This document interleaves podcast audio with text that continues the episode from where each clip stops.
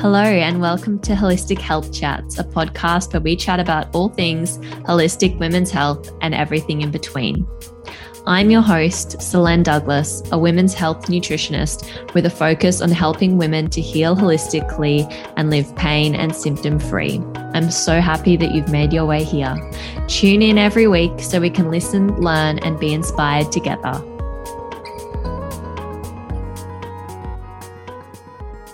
In today's episode, I am bringing you a very short solo episode in which we're discussing all things heavy periods. So, what actually is a heavy period?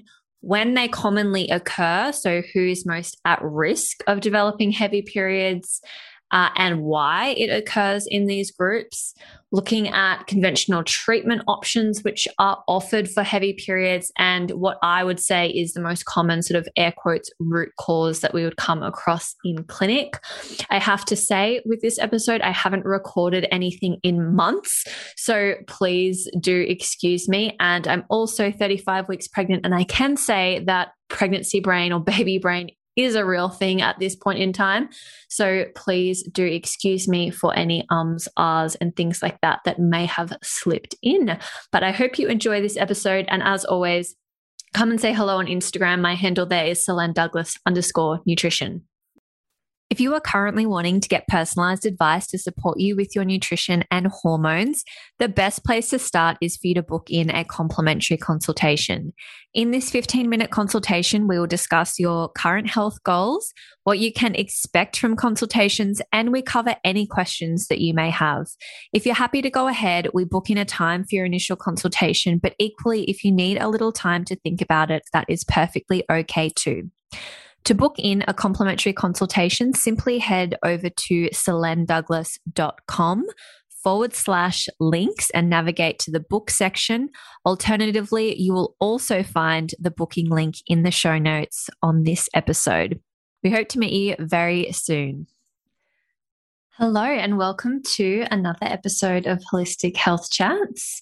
I feel like it's been such a long time since I've recorded an episode on my own, and I think it feels that way because it has been such a long time.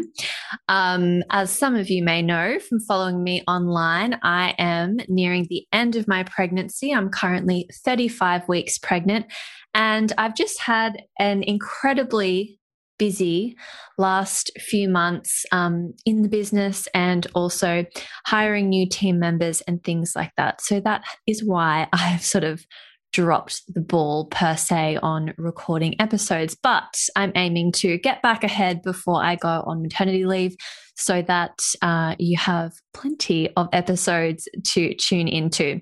This episode is all about heavy periods. This is something that I work with quite frequently in clinic and something that I come across really, really often. Um, and it is one of those symptoms I think that can be really debilitating for a lot of women. Um, a, losing blood um, each month and lots of it um, is obviously going to put you at risk of developing iron deficiency, which then causes a whole host of other secondary sort of issues. Um, and B, just from a psychosocial point of view, I think obviously uh, being worried and concerned about bleeding through and things like that makes it very, very difficult for you to go about your day normally. So, first, what we're going to start with is what actually denotes a heavy period because sometimes when I ask my clients that in a consultation, they're not really sure what's heavy, what's light. I mean, we don't really go through specific definitions around those terms and they are quite ambiguous. So, heavy uh, the definition for that is a period that exceeds 80 mils of blood lost. Now, that's across the entire period. now, no one, I don't think, is actually measuring the mils um, of blood that they're losing each month. But for reference, one soaked regular pad or tampon holds about five mils. That's for a regular one. A super holds around 10. So doing the math on that, that would equate to, um, say, 16 fully soaked um, pads or tampons or eight fully soaked super um, pads or tampons. So that's across your whole period. Now, The other thing, I guess, that complicates this definition a little bit is that a lot of us aren't waiting until our pad or tampon is full to actually change it. So it becomes difficult if we're, you know, changing it more regularly when we're going to the toilet and things like that. Um, the other way to, I guess, conceptualize this and think about it, um, or questions that I tend to ask, at least in my consultations, is Are you ever worried about breakthrough bleeding? Are you ever getting up in the night because you've bled through into the sheets? Are you ever feeling like you need to double up with a pad and a tampon because quite frequently you're soaking through both? So they're all signs and symptoms that your period is heavier than it should be. Um, then the other things that I tend to look out for would be things like blood clots in the period. Uh, and some clots, small clots, are quite normal, but really anything over like a five or 10 cent piece size coin. Um, and that's where we are sort of looking at a bit of a red flag there and and thinking that that is a heavy period. So heavy periods are more common in teenagers and also perimenopausal women. Uh, I would say also just from clinic as well that after birth, these are all times when we're going to be more predisposed to experiencing heavy periods in terms of those first two brackets that I spoke about, so young teenagers and perimenopausal women, the reason why you would be more prone or likely to experience heavy periods at this time is because we suspect that you're going to be experiencing irregular ovulation. So, ovulation being that main sort of event of the menstrual cycle, um, after which you produce progesterone. So, if you don't ovulate, or if you don't ovulate regularly, it's possible that some or all cycles you're not producing very much progesterone. And the main role of progesterone is to actually reduce blood loss. It thins the uterine lining, and it's basically the um, the opposite action to estrogen. So, in these groups of women, uh, young women, teenagers, perimenopausal women, it's likely that their progesterone levels um, or their ovulation, I should say, is irregular in which case their progesterone levels are low or irregular, in which case we've got high levels of circulating estrogen relative to the amount of progesterone that we have available. So it's not always that you necessarily, because I know the term estrogen dominance gets thrown around quite a lot. And I think that can be confusing because sometimes it's not that you actually have too much, but rather those ratios of progesterone to estrogen can be out of whack. And that's actually what's causing the symptoms. So, too much estrogen actually thickens your uterine lining.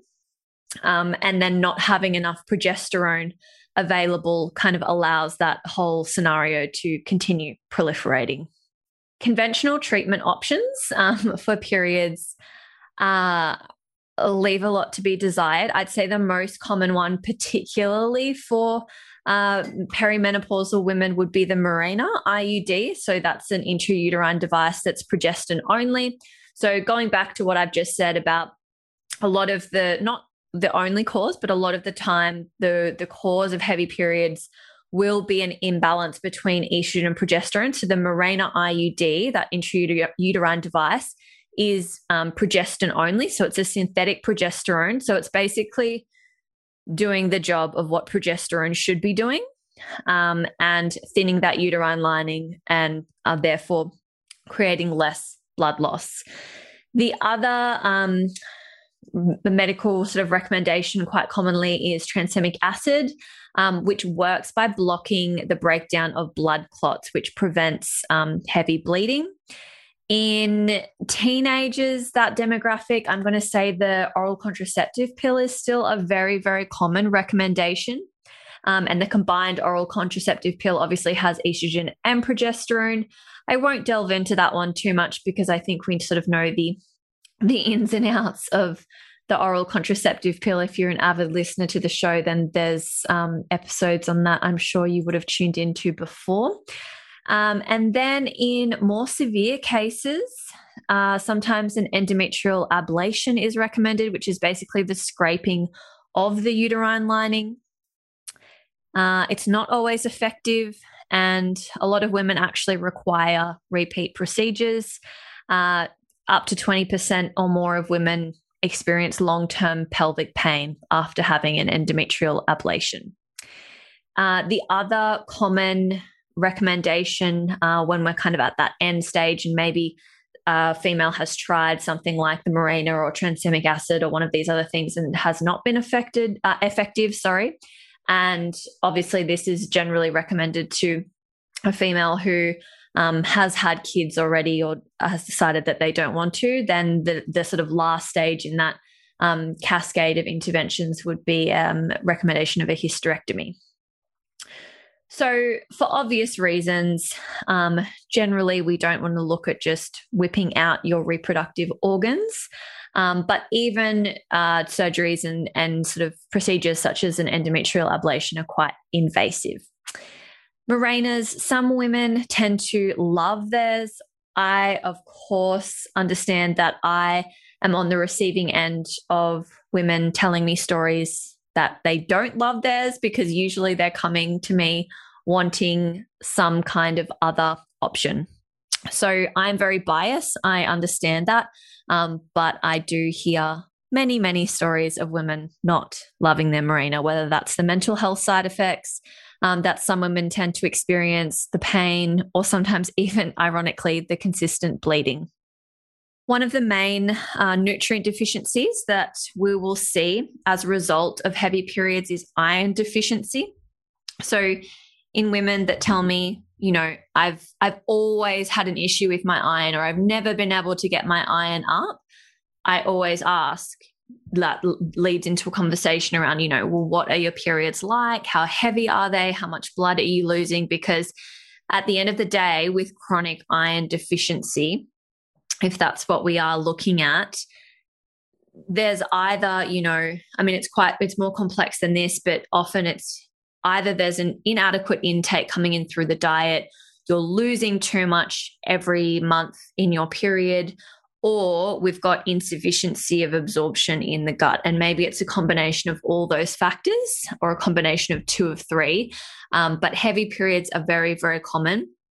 And um, for obvious reasons, we lose iron in our blood. And so if you are having these huge, um, heavy periods every month, it's going to be very difficult to near impossible for you to actually address that iron absorption by just taking more iron supplements or you know if you've been recommended um, infusions then you're probably someone who's getting those fairly frequently which again is a very much a red flag of something else going on and i think whenever we have a symptom like this like let's just say low iron we always need to keep asking, but why? You know, it's one thing to see a blood test result and treat that iron deficiency and tell someone they need to eat, you know, more heme sources of iron and take an iron supplement. But at the end of the day, if their uh, iron deficiency is caused by something like heavy periods, which is caused by something else, which is caused by something else, we're never going to actually be able to correct that iron deficiency unless we keep going, but why, but why, but why? And we kind of need to follow those steps back until we come to the most logical answer. And it's not a clear path because, you know, getting testing sometimes and the testing that we need can have its obstacles. Uh, so often there is a little bit of detective work and, you know, pulling different pieces of a health timeline or puzzle together in order to find the most appropriate answer. But iron deficiency is one of the most common things that will occur as a result of heavy periods. Um, and the key symptoms associated with this would be, you know, fatigue, tiredness, difficulty recovering from exercise, often anxiety as well. People don't realize that iron deficiency causes anxiety too, um, difficulty sleeping, easy bruising, um, dark circles under the eyes, um, and you know things like our thyroid gland also need iron to function correctly too, right? So that's when we can see other things starting to crop up, and then our thyroid affects our heavy periods and so on. So everything in the body is connected, and that's why continuing to ask the why question is really, really important in being able to address these issues long term. So, what actually causes heavy periods? And this is where questioning is really, really important and putting together a timeline of when things came about. So, in someone that has always experienced heavy periods, let's say a female is coming to me and she's, you know, I don't know, 25, 30, something like that. And she tells me I've had heavy periods my entire life.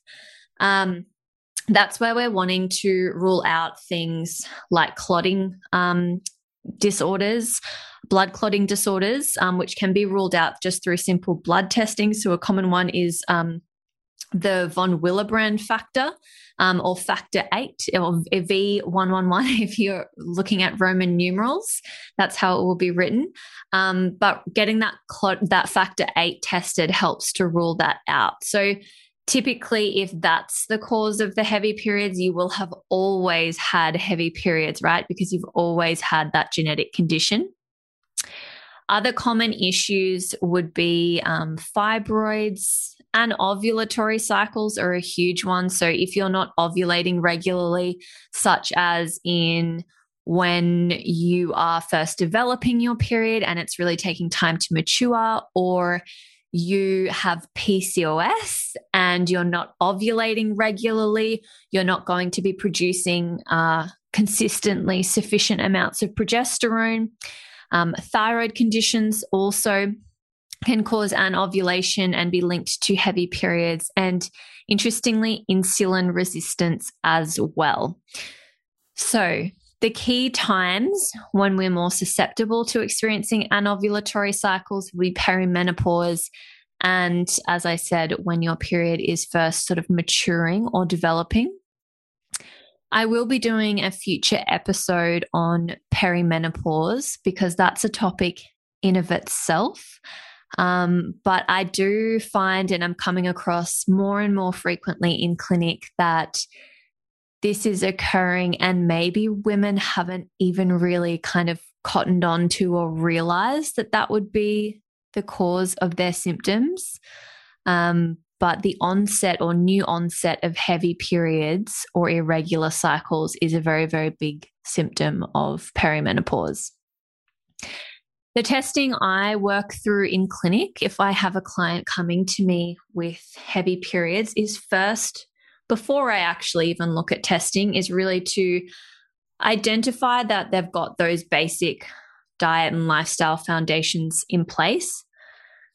If I can tell through um, speaking with that person or speaking with that woman that she's got, you know, insulin resistance or I suspect thyroid issues or things like that, I'm going to start basically ruling those out through simple blood testing. If she were to say, I've had heavy periods my whole entire life, then I'm going to look at those um, different clotting factors in the blood and whether that could be an issue.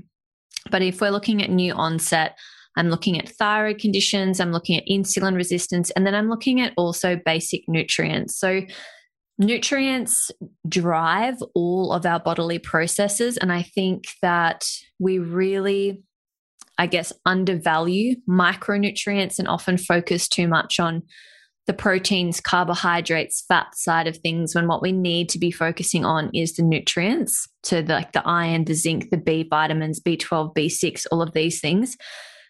B vitamins in particular are super important for actually allowing our liver to function and work properly.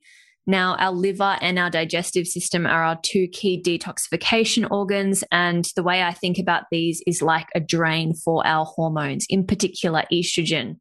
So, if we have symptoms of estrogen excess, which is going to be things like the painful, heavy, clotty periods, then it is quite likely that we have issues in the drainage of these hormones. Not always, which is why we rule things out with testing, but it is quite likely that that's the case.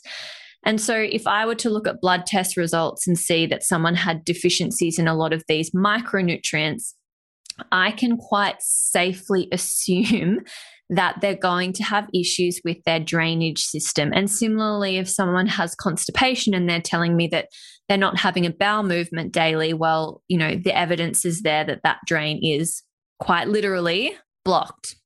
Um, and so clearing that is going to be really, really important to actually mean that you can uh, excrete and detoxify those hormones efficiently.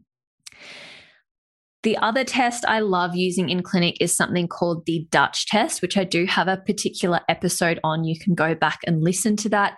I actually don't think everyone needs to do a Dutch test, and I don't do a Dutch test with all of my clients, but I do like using it in clients where I feel like we've, I, you know, nailed all of the basics. Their nutrition's really on point, um, or it's improved greatly. You know, they're not consuming inflammatory foods.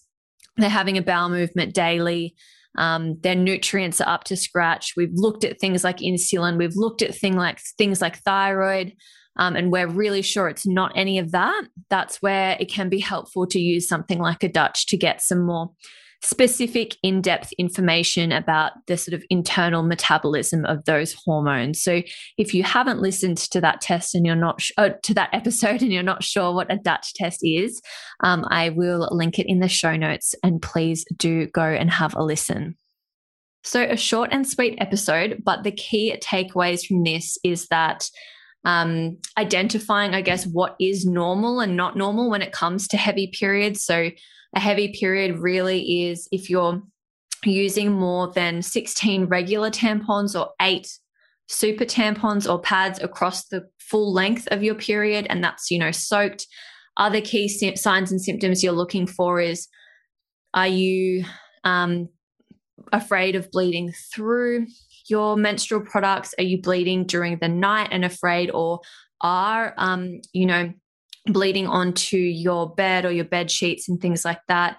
Are you quite literally bleeding through your pads or tampons when it's not an issue with the regularity of changing those?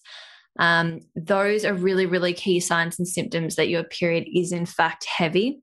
Chronic iron deficiency, of course, is sort of another symptom there.